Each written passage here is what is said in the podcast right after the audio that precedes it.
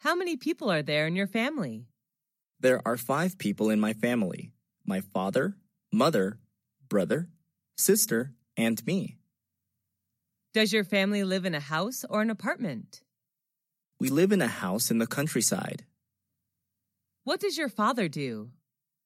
My father is a doctor. He works at the local hospital. How old is your mother? She is 40 years old, one year younger than my father. Do you have any siblings? What's his or her name? Yes, I do.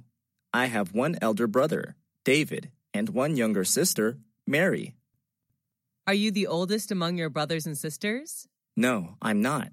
I'm the second child in my family. What is your mother father like?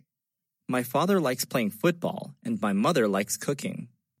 Do your parents let you stay out late? Of course not. They always ask me to get home before 10 p.m. each night. Do you stay with your parents? Right now, no, but I used to. Does your family usually have dinner together? Yes, we do. My mom always prepares delicious meals for us.